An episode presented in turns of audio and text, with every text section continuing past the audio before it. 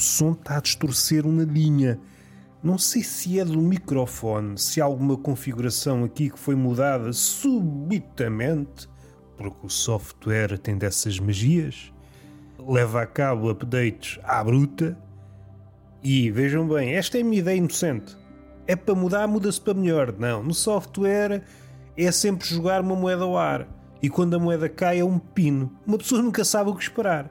À cara ou croa, está bem, jogas a moeda ao ar e aquilo que te calha na mão não tem nada a ver com aquilo que lançaste. Essa é a beleza do século XXI. Nada está acabado. Este pensamento tem alguma força no campo da literatura, da filosofia e por aí vai. Quando estamos no domínio das coisas palpáveis, e nem me refiro a mamas, porque, meu particular, isso pertence ao inefável, ao reino das assíntotas. Uma pessoa caminha, caminha, uma pessoa que é como quem diz eu, caminho, caminho e nunca lhe toco. Só no infinito, mas o infinito ainda é. ainda é longe, não fica de caminho. Com ou sem empáfia, o infinito não fica de caminho. E se há tempos já era uma demanda vã, ou pelo menos votada à loucura, agora com o preço dos combustíveis, uma pessoa não se pode atirar para o infinito. Tem que ficar mais perto de casa. Calha bem.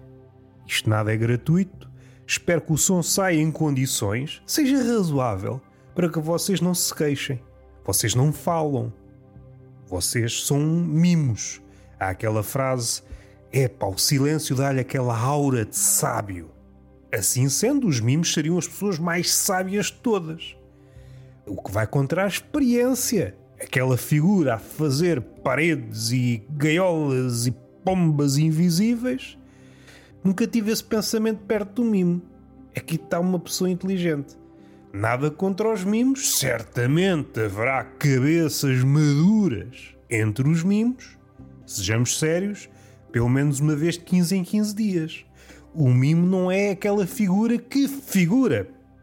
Brincadeira linguística, figura, nome e o segundo figura de figurar, do verbo figurar, numa entrada enciclopédica, a encimar a definição de sábio. Não seria expectável, se bem que estamos no século XXI e tudo é igual a tudo, contrariamente a uma ideia mais madura. Eu não quero estar aqui a assustar as crianças ou os leitores mais verdinhos preparem-se, respirem fundo, que daqui para a frente é o abismo. Não há sinónimos. Não sei se vocês estavam a par desta. O sinónimo é uma ficção que o homem mediano. Eu não estou aqui a ser paternalista. É a falta de melhor termo. Podia estar aqui a consporcar de períferas aquilo que quer dizer, mas vamos atalhar. O homem atual está muito medíocre. Anda sempre com maromba e nem está no céu. No céu não digo aquele lugar tipicamente reservado aos bonzinhos, até porque isso é uma ficção. Deus continua à espera do primeiro homem. o céu está vazio, está as moscas, são moscas e camaleões. É por isso que os camaleões às vezes atiram-se das árvores. Nunca viram um camaleão atirar-se das árvores? Ah, eles estavam camuflados. Que é para não lançar o pânico.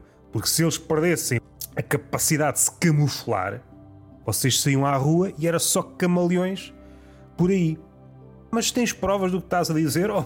Oh, o que não faltam são provas. Já vos aconteceu certamente estarem na rua e tropeçarem. Olham para trás e não há coisa alguma que motive o tropeção. Não há? Esperem. É o camaleão camuflado. A razão pela qual nós caímos na rua, esquecendo aqueles tropeções à maluca, mesmo buracos, porque o buraco não é uma ficção. E já vamos aí ao buraco. O buraco muitas vezes é criticado, vilipendiado a torto e a direito. Não merece isso tudo. Não merece isso tudo. Até a depressão. Muitas vezes criticada, demonizada. Que é a depressão? É o fundo, o buraco. O buraco, do ponto de vista físico, é o lugar onde a matéria encontrou o seu equilíbrio. Estava num ponto alto, vai para o buraco. É isso que é a depressão. O ser humano encontrou o seu equilíbrio no fundo do poço, mas também encontrou a morte. É assim, uma pessoa não pode isolar as coisas, está tudo em contacto com tudo. Ah, já me perdi. Ah, em relação aos camaleões, vocês caem na rua devido aos camaleões. Um bocadinho para o mundo real. Havia muitos camaleões no Algarve e agora estão a desaparecer. Não sei se estão a desaparecer, se se camuflam melhor. Há sempre esta dúvida. Será que é daqueles animais, aqueles animais que se camuflam bem, e talvez o camaleão não seja o exemplo máximo. Há animais que se camuflam ainda melhor que o camaleão. Quanto a mim, não percebo nada disto, o que eu percebo é de palmeiras e pastéis de nata, e mesmo assim já tive mais entendimento. Agora é só ignorância.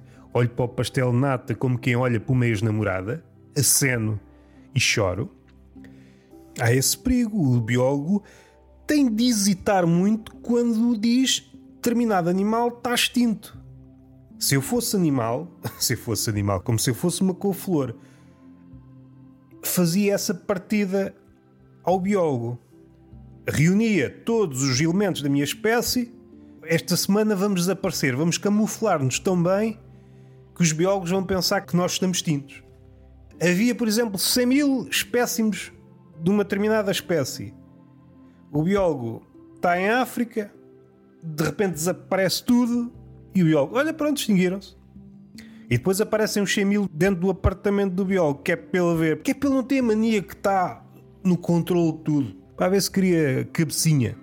A respeito ainda dos animais que se camuflam, há animais que se camuflam de forma muito específica. Há animais que se camuflam em determinadas árvores, conseguiram uh, mimetizar uma determinada textura da árvore e são exímios naquilo. Não há ninguém melhor que aquele animal. Qual é o problema? É que a árvore está a desaparecer. Não sei para onde. Podia dizer, ah, é o homem. Sim. Ah, é o fogo. Sim.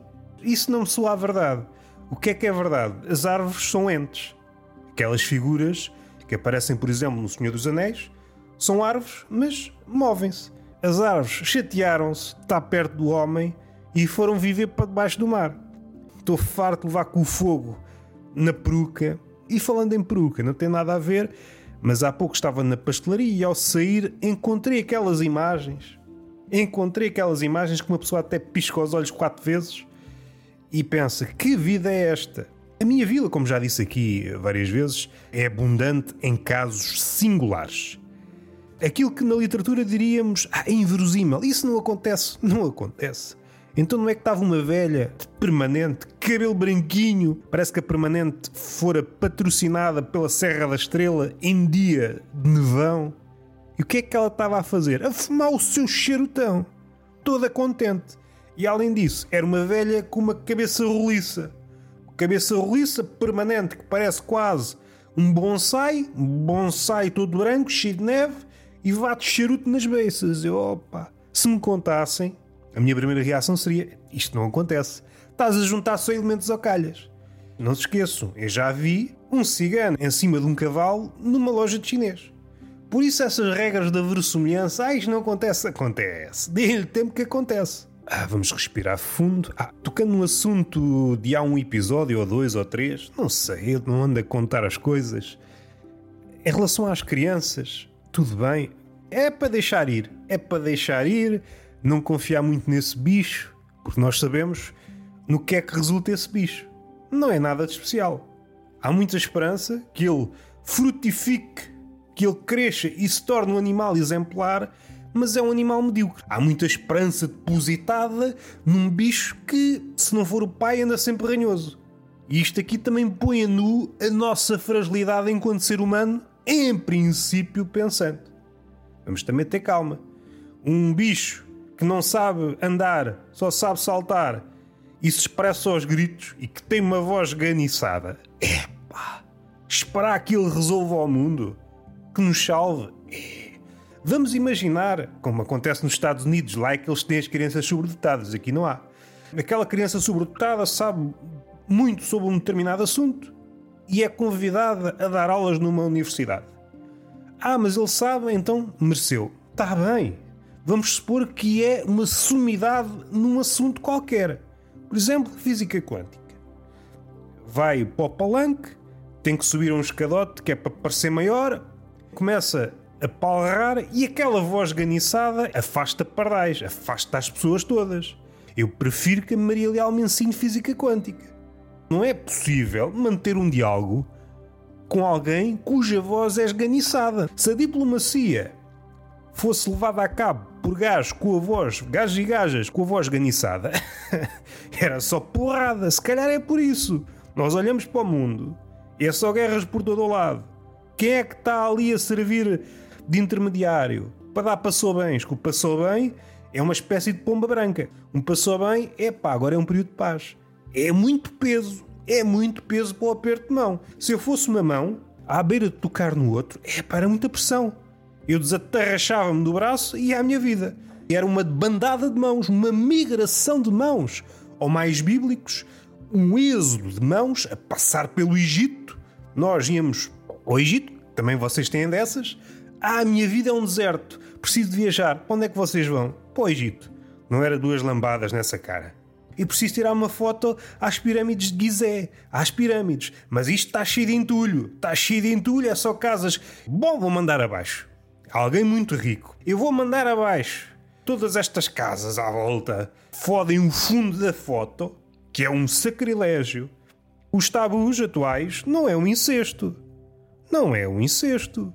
Não é o canibalismo. O tabu é foder uma foto. É mesmo o termo técnico.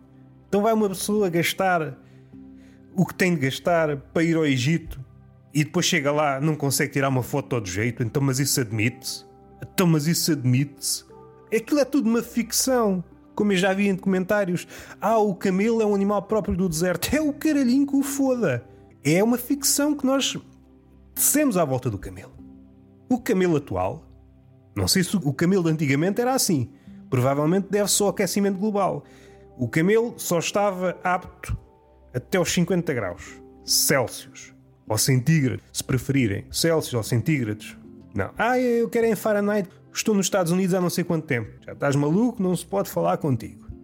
O que é que sucede com o camelo atual? Eu não vou fazer uma ligação para as estradas portuguesas. Não vou. Podia, mas já foi feito. O camelo atual dá duas ou três passadas com o turista nas bossas. Não deve ser muito agradável. É como ter dois escrotos no alto do lombo e vai lá uma pessoa pôr-se no meio dos tomates. Imaginem se fosse um homem com uns tomates monumentais e alguém decidir: olha, vou viajar em cima desses tomates. Será agradável? Não sei, suspeito que não. Mas voltando ao camelo e esquecendo estas comparações obnóxias. O camelo, muito bem, dá duas ou três passadas a contragosto. É preciso reforçar a contragosto eu quero é que o turista se foda. Então anda a passar fome, bebo água de 15 em 15 dias para agora andar com um gajo no lombo. Nem sequer olha para mim. A fuça afundada no ecrã. É mandá-lo daqui abaixo. Já estou farto disto. Dá duas ou três passadas e deita-se. Deita-se e só se levanta quando chega uma carrinha de caixa aberta. Assim que a carrinha chega, ele mete-se na parte de trás e anda com a carrinha, pá! A tua roda foi inventada para eu agora andar aqui feito parvo. Pensou Camilo, de um lado para o outro do deserto, mas andamos todos paros ou quê? Então, mas a tecnologia serve para quê? Isto diria o Camelo a um fabulista. Creio que faz falta. É uma ficção. Não há ninguém que fale verdadeiramente com os animais. Não há. Não há. Ai que a minha amiga Ana agora chateia-se comigo. Então, os pais dos patudos não é preciso ser pai. Não é preciso chamar o cão de filho, ou o periquito de filho, ou, ou canário de filho. Basta ter uma relação de proximidade com o animal de estimação e quando damos por ela, não é preciso chegar à loucura. Dois passinhos antes da loucura. Já estamos a falar com o nosso bicho e o bicho olha para nós. o que é que o gajo está para aí a dizer? Passa-me a ração para os dentes. Atira-me a um osso. Para o canário. Por acaso não sei, mas o periquito. Não sei se isto sai entendidos do periquito, mas eu recordo-me que era frequente ver aquele osso do choco e dizia-se que era para o periquito afinar o bico para se entreter, uma fonte de cálcio. Se isto é verdade, se não é, é pá, não me perguntem que eu não tenho estudado periquitos nos últimos anos. Então uma pessoa pode dar palpites na economia, eh, na política, na comédia, em o epicentro do palpite. Toda a gente acha que tem alguma coisa a dizer sobre a comédia. E agora só o que faltava só o que faltava não poder debruçar a minha ignorância sobre o periquito. Não hajam assim comigo. Deixem-me ser livre no que toca ao periquito. Até fiquei um bocado magoado e já me esqueci do que ia dizer. Já me esqueci. Estava a falar da criança, só quero pincelar este quadro novamente. Uma criança inteligentíssima, só com um tom esganiçado. Acabava-se o conhecimento. Bom, mas isso já está acabado. Ok. Não se mexe mais. Comecei aqui a bifurcar, a ramificar como o conhecimento humano, que antes era pai duas ou três coisas, e toda a gente podia fazer boé merdas. E há conjugações muito engraçadas. Eu apontei aqui, ah, estou a ler um livro, agora aquela parte de Marcelo Rebelo de Souza, estou a ler o livro A Minha História na Física. Subtítulo O Voo dos Torninhos e Outros Sistemas Complexos. Estou à beira do arroto. Espero que o arroto não me envergonhe. Estou à espera, não vem? Giorgio Parisi, que foi Prémio Nobel da Física em 2021. O que é que eu tenho a dizer sobre isto? Nada. Uh, mas há uma parte em que ele cita, em que ele faz referência a uma figura que, segundo as minhas leituras, mas eu também sou miúpe, posso estar a ver coisas tortas. Há um figurão no século XIV chamado Nicolau de Oresme. Nada a dizer, mas antes de adentrar no nome, na obra do Senhor, não do Senhor Deus, porque esse, segundo se diz, fez muita coisa, ainda que muita coisa mal. É o que dá a meter-se em muitas merdas. Se fosse mais focado, em vez de fazer o universo, o que é que eu faço? Vou fazer um planeta, mas faço isto perfeito. É claro que é posporrente pensar nisto. Só o nosso planeta é que tem vida. Vamos supor que isso é verdade.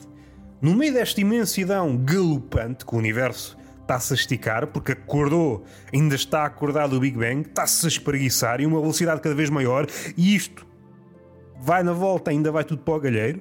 Nossa sorte é que vivemos pouco tempo, e isto passa-se na ordem dos milhões e milhões de anos. Leva muito tempo a espreguiçar-se, vejam bem.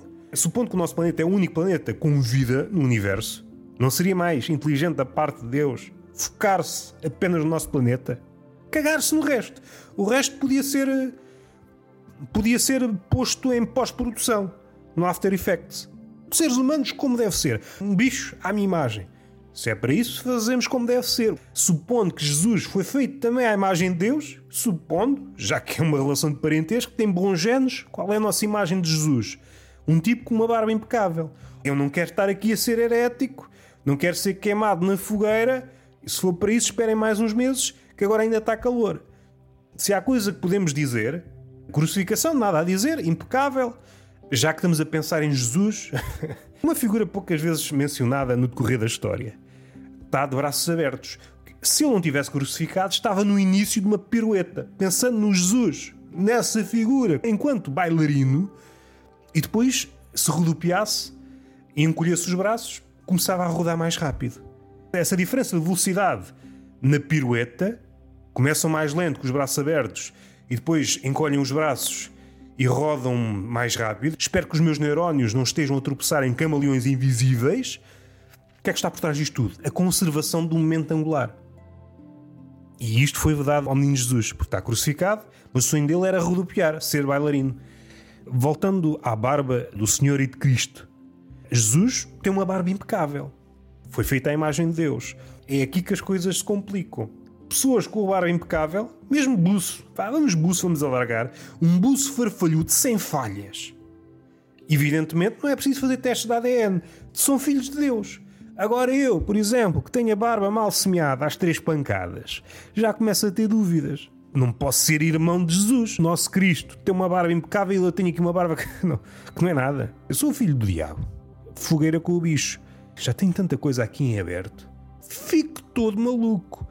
Voltando ao Nicolau de Oresme e àquelas figuras e aquelas figuras tipo Leonardo da Vinci que abraçavam muitos temas, não querendo dar aqui um elogio inesperado ao homem contemporâneo, porque o homem contemporâneo, nós sabemos, é um bicho feito de cacos, não percebe nada de nada, não vale a pena, ah, estamos melhores evoluímos. Não, estamos nada. Não estamos nada. Eu não posso dizer isso de uma pessoa que anda cabeçada na rua com os postes porque não consegue tirar os olhos do ecrã. Desculpem, desculpem, para aí não vou. Para aí não vou. Não posso elogiar uma pessoa que fala, parece um papagaio, que anda a rapinar ecos daqui e dali e tenta construir o seu discurso, que não tem pés nem cabeça. É uma espécie de Frankenstein após levar umas marteladas nos cornos. Está todo esmagado. Não posso. Uma pessoa que não consegue dar três passos na rua sem bater contra qualquer coisa não pode ser apelidado da criatura suprema do nosso planeta. Isto para fechar aquela ligação entre Deus, Jesus e Barba. Somos todos irmãos? Se calhar não somos. Se calhar não somos. Eu, pelo menos, não sou. A minha barba assim o diz. Voltando à figura, hum, aquelas figuras fluentes em várias áreas. É preciso não esquecer que cada uma dessas áreas se ramificou e tornou-se demasiado densa, e hoje seria impensável uma figura como essa. Seja como Leonardo da Vinci, seja outra que, que cada uma dessas áreas era diminuta. E talvez se percebesse as ligações entre as áreas. Hoje, como tudo é gigante, cada área deu origem a outras áreas e essas assim sucessivamente, esse também é o lado mau da especialização. Quando se afundam muito no tema, depois fica-se ficam com a cabeça atomizada. Não conseguem criar relações com o resto. Mas não é por aqui que nós vamos. Voltando à figura que eu queria falar, o senhor Nicolau d'Oresme era um bispo, era um matemático, era um físico e era economista. Não é exemplo único, há vários exemplos. E até há aqui uma espécie de justiça poética. A expressão não se aplica, mas como é próprio do homem contemporâneo, usamos as coisas à queima-roupa, poesia, filosofia. Não sei se vocês têm isto ciente, mas poesia e filosofia atualmente são usadas à queima-roupa, como se fosse um adjetivo saído da boca de um privilegiado. Aqueles betos que dizem, é maravilhoso, fascinante, ai, belo, só sabem falar por adjetivos. A poesia e a hum, filosofia tornaram-se uma espécie de adjetivos quando propalados pela boca do beto.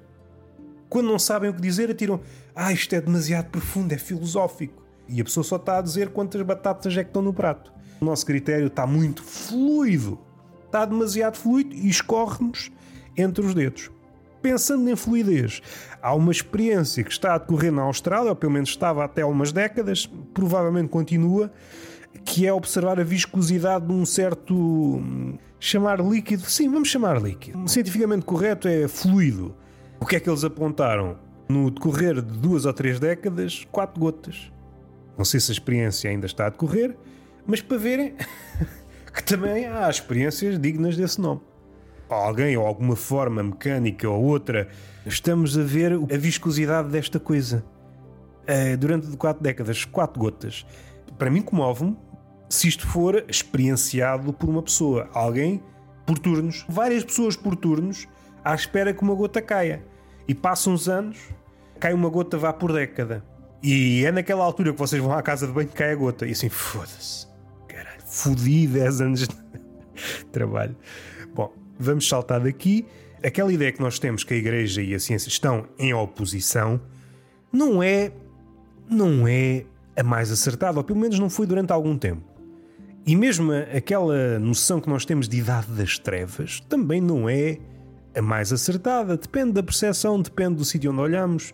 Aquilo que eu ia dizer da justiça poética está muito intrincado com um determinado livro que, para mim, é o pilar principal da ciência da natureza das coisas de Lucrécio, que é uma espécie de antologia do pensamento que estava para trás e algumas especulações de Lucrécio, de uma forma ou de outra enterrado pela Igreja e mais tarde resgatado pela Igreja, figuras, não pela Igreja entidade, mas por figuras que se interessavam por ciência. Do ponto de vista humorístico, estas figuras interessam muito. Pensar num bispo que se interessa igualmente por matemática e física, para mim, é engraçadíssimo. E esta figura tinha uma cabecinha boa.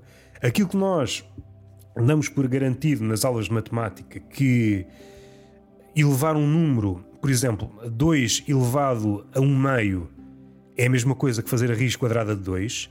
É esta relação, esta relação, quem a descobriu foi Nicolau de Oresme.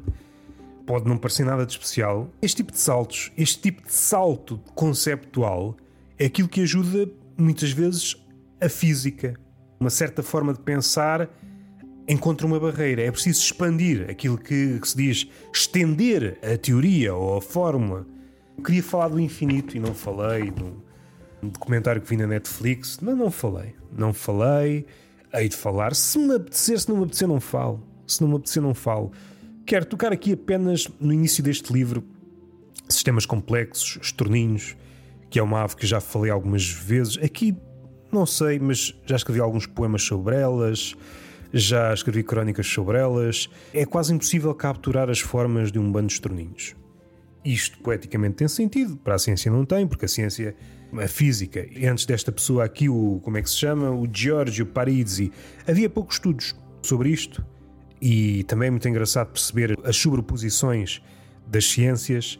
Quando uma ciência começa a invadir outro domínio, no caso a física, a entrar no domínio da biologia, cada uma das, das esferas tem de perceber as suas limitações e que todos os modelos que até então dominavam a sua observação, a sua forma de ver, podem ter chegado ao limite. Já não consigo retirar mais nada desta forma, da forma como eu olho o, mundo.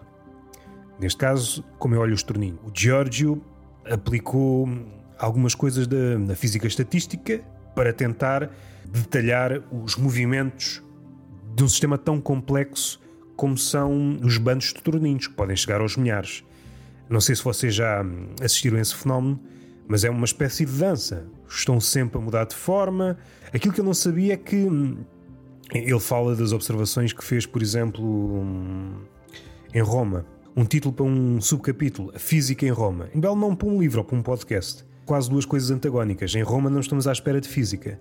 A história já nos deu vários contra-exemplos, ainda que a cultura pop nos minta a esse respeito. Há muitas figuras na Igreja que, que deram importantes contributos fora da esfera teológica, seja na literatura, seja no humor, até na ciência. Na astronomia, então, há, há, vários. É fascinante perceber que uma figura que está tão embrenhada nas questões da, da, religião pode igualmente adentrar na questão do cosmos.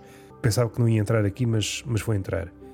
O infinito é um, é uma ideia poderosa, uma das mais poderosas de todas, porque diante dele qualquer coisa se revela pequena, insignificante ou mesmo nada. E podemos substituir o infinito por outras palavras. Substituirmos o infinito por Deus, ou por amor, ou por morte. Não vou dizer o mesmo, mas sentimentos da mesma família. A nossa pequenez é-nos revelada, seja diante da morte, seja diante do amor, seja diante dessas coisas dessas palavras compactas que nos baixam a crista. Um dos poderes das palavras, e poderes aqui está em itálico, como se fosse um, o nome de um animal em latim, é domesticar. Uma coisa sem nome é uma coisa muito mais é, selvagem. Aquilo que o homem tentou ao batizar Deus de Deus, uma tentativa de. uma tentativa falhada, mas ainda assim uma tentativa. Aqui ali teve alguma sorte de capturar aquilo que desconhece a partir do momento que conseguimos nomear uma coisa, mesmo que esse, esse nome não seja o mais justo para essa coisa, há um sentimento fantasioso, digamos, de segurança. Aquilo que nós conseguimos nomear amedronta-nos menos. Se vocês entrarem numa sala e desconhecerem completamente tudo o que está naquela sala, isso começa a meter-vos medo. Se vocês entrarem numa sala cheia de pessoas e todas as, aquelas pessoas parecerem pessoas, em princípio, o, o medo é algo contido. Mas se cada uma daquelas pessoas se começar a parecer com outras coisas, imaginando que estamos num filme de ficção científica, começar a transformar-se noutra coisa. Uma pessoa transforma-se numa caneca, outra num tigre, outra. E aqui ainda estamos no domínio das coisas a que podemos chegar com o um nome. Mas se isto continuasse, haveria transformações às quais vocês não conseguiam batizar. O medo é grande diante de uma coisa sem nome. A nossa relação com o infinito interessa-me porque é a partir daí que o homem nasce. Uma relação séria com algo que é infinitamente superior à nossa dimensão. No fim das contas, também marca a nossa demanda, a nossa viagem de autoconhecimento. Temos vindo sempre no sentido de diminuir a nossa dimensão. No início estávamos no centro do universo, é sempre no sentido de a nossa dimensão diminuir cada vez mais. E o limite é esse. Diante do infinito não somos nada.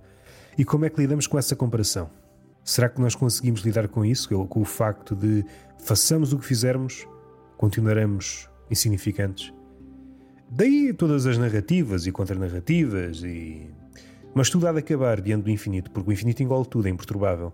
Por exemplo, as teorias do estruturalismo que são hoje usadas assim à queima-roupa. Qualquer coisa é estrutural, o racismo é estrutural, não sei o que é estrutural.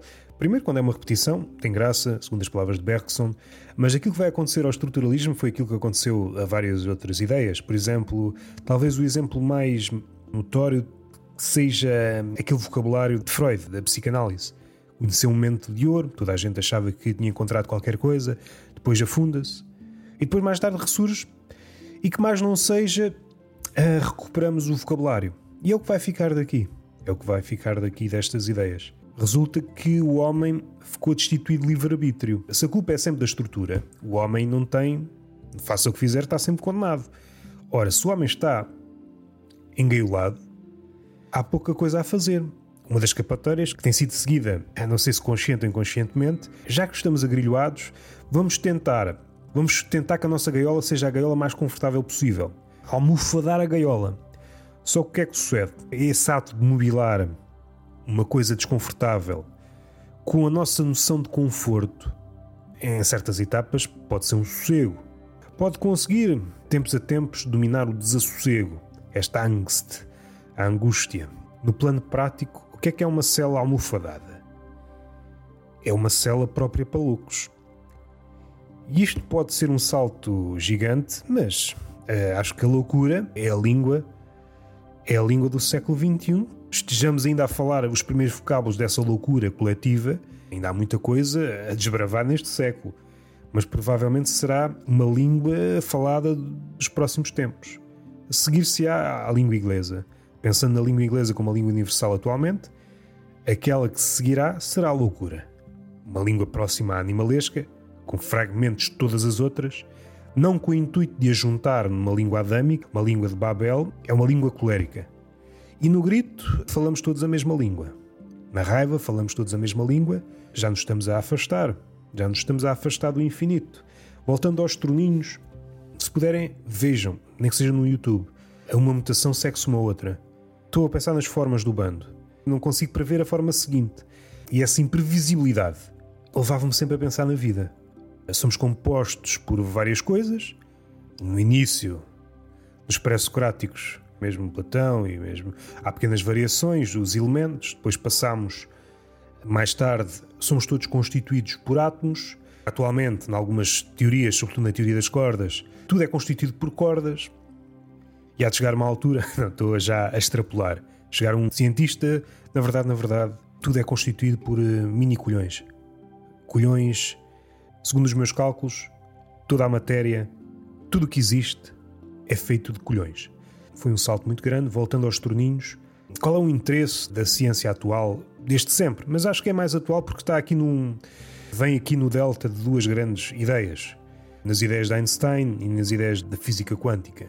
Como é que é possível juntar um mundo do infinitamente pequeno e um mundo infinitamente grande? Essa é uma das inspirações atuais da física, seja a teoria das cordas, seja a teoria da gravitação quântica, juntar o muito grande com o muito pequeno. E aquilo que nós conseguimos até hoje foram alguns sucessos, mas nada ainda de muito decisivo. Mas a ideia mantém-se nessa procura de unir o muito pequeno com o muito grande. Até agora há leis para o mundo do infinitamente pequeno, mecânica quântica e as suas variações, e depois a relatividade de Einstein para coisas grandes. Mas depois também há limites. Nas imediações de um buraco negro, a teoria de Einstein deixa de funcionar. Temos de expandir a ideia de Einstein, continua a ser válida até determinado ponto, e utilizar este método de Nicolau. Uh, temos que acrescentar um termo na questão dos torninhos é como se do mundo microscópico emergisse qualquer coisa para o mundo macroscópico. Uma ligação entre o muito pequeno e o muito grande. Há qualquer, há qualquer ligação, do plano prático, nós somos influenciados por tudo e mais alguma coisa. Eu já abordei esta ligação várias vezes, de vários pontos de vista, a relação entre o observador e aquilo que é observado. Podemos pensar nisto filosoficamente com as várias escolas de pensamento, podemos pensar nisto poeticamente, podemos pensar nisto humoristicamente, podemos pensar nisto de forma teológica, qual é a relação entre Deus e o crente, e uma coisa modifica a outra. Bem, bem, e aqui entra o infinito. O homem é modificado por Deus ou pela ideia de Deus, mas Deus não é modificado pelo homem, porque se Deus é infinito, o infinito engole tudo. O infinito não pode ser surpreendido. O muito pequeno quisesse falar com o muito grande. E estivéssemos aqui no início de qualquer coisa.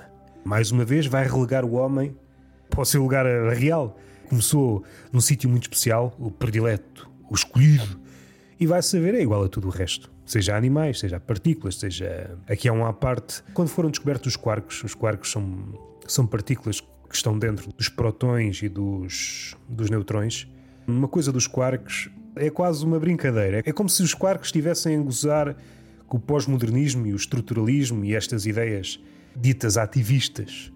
Os quarks só se sentem livres quando estão escravizados aos outros. Estão sempre em grupo e só assim é que fazem sentido.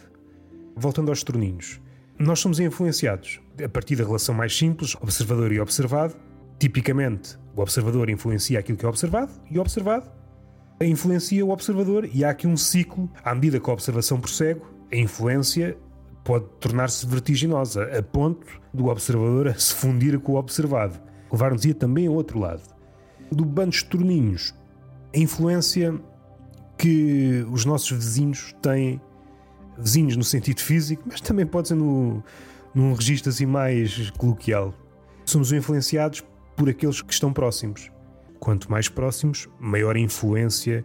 O que interessa aos torninhos no bando é a informação que é passada pelos seus primeiros, segundos e terceiros vizinhos. Ao sétimo, essa informação já é irrelevante. Foi algumas das observações deste físico. Se pensarmos em influência, e até nos influencers, aquilo que nos influencia é aquilo que está perto de nós. E depois isso vai decaindo. E depois há outras relações. É como se estivéssemos na estrada. Somos mais influenciados por aqueles que estão à nossa frente do que aqueles que estão ao nosso lado. E agora o próximo salto é pensar o que é que há de semelhante nos homens? Até a nossa relação com as modas.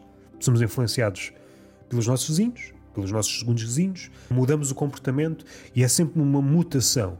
E no infinito repetiremos todos os movimentos. É, entramos outra vez no infinito. Tivemos aqui a, a deambular. Nunca falei muito de ciência aqui neste podcast, à exceção de uma linha que eu ouvi um episódio que eu tentei traçar um, um parentesco entre diversos pensadores. Salvo eu começar em Demócrito, aquela relação de aluno-mestre. Somos sempre devedores de alguém que está para trás. Coisas muito mínimas. Raramente falo de ciência neste podcast. Voltando a temas mais, mais diminutos. Aquilo que há pouco queria falar e não falei. Antigamente, quando estávamos numa pastelaria, éramos perturbados por quem? Perturbados. A imaginar numa uma pastelaria atulhada, onde há pouco espaço, há cadeiras e mesas, mas está tudo muito. As coisas estão umas em cima das outras. Mas mesmo assim as pessoas conseguiam passar sem perturbar muito, à exceção de três grupos de pessoas. Os velhos, que os velhos pronto, não sabem andar, tentam-se agarrar nas coisas, os velhos parece que andam sempre canadianas descobrem nas cadeiras e nas pessoas. No outro dia descobri que era uma canadiana. A velha estava a passar na rua e a cair, agarrou-se a mim e teve que ir agarrada a mim até casa. Fui uma canadiana durante 500 metros. Há muitos velhos que levam a vida nisto. Vão andando, vão-se agarrando nas coisas. Se nós tirássemos as coisas, se as casas não tivessem mobília, se as tabernas não tivessem nada, eram velhos no chão, eram apenas velhos no chão. E depois tínhamos que atirar as cervejas para o chão. Mas esquecendo isso, há os velhos os gordos, devido ao seu volume, não conseguem passar por espaços estreitos. E as crianças. As crianças, não sendo velhos e não ocupando, salvo raras exceções, o volume dos gordos, optam por andar a fazer tabelinhas nas mesas e nas cadeiras. Ainda não aprenderam a andar a direito. É uma coisa que leva tempo, mas com umas chapadas ou outras começam a corrigir a rota. Faz falta uma espécie de astrónomo atrás da criança que de vez em quando corrige a rota. Uma chapada para a direita, uma chapada para a esquerda, assim é que andas a direito. É a diferença de aterrar um foguetão no planeta ou ir contra o Sol. Este tipo de cálculo fino é trabalhado logo em criança. Antes eram esses três grupos. Só nos chateávamos com três grupos. Os bêbados, ok. Há um quarto grupo, mas o bêbado está a fazer a sua performance, é uma espécie de dança e depois gostamos ou não gostamos. Hoje em dia, são todas as pessoas, graças ao smartphone. E então, aquilo que seria um momento de reflexão, se eu só reflito à beira de um galão e à beira de uma torrada, uma pessoa está a pensar na vida, sem perturbações, estou sempre a ser atacado por velhas. Estou a ser atacado pelas velhas personagens, velhas, crianças e gordos. Eu parece que estou num sismo. Às vezes estou-me a bater de um lado, no outro, nas cadeiras, e oi, queres ver que isto vai tudo abaixo? Não, são velhas e crianças e gordos. Além disso, são todas as outras pessoas que, agarradas ao telemóvel, não veem por onde andam. Estou num sismo perpétuo. Por isso que eu tinha escrita tremida. Às vezes não percebo nada. Às vezes, tem, mas o que é que tiveste a fazer? Ah, estive a, tive a desenhar exorcistas na folha. Isto é para quem percebe. E está feito. Beijinho na boca, espero que tenham gostado. Façam estrelinhas no Spotify, se faz favor. Daqui a pouco chegamos ao episódio 700 e não há lá uma estrelinha que seja. E até à próxima. Fiquem bem.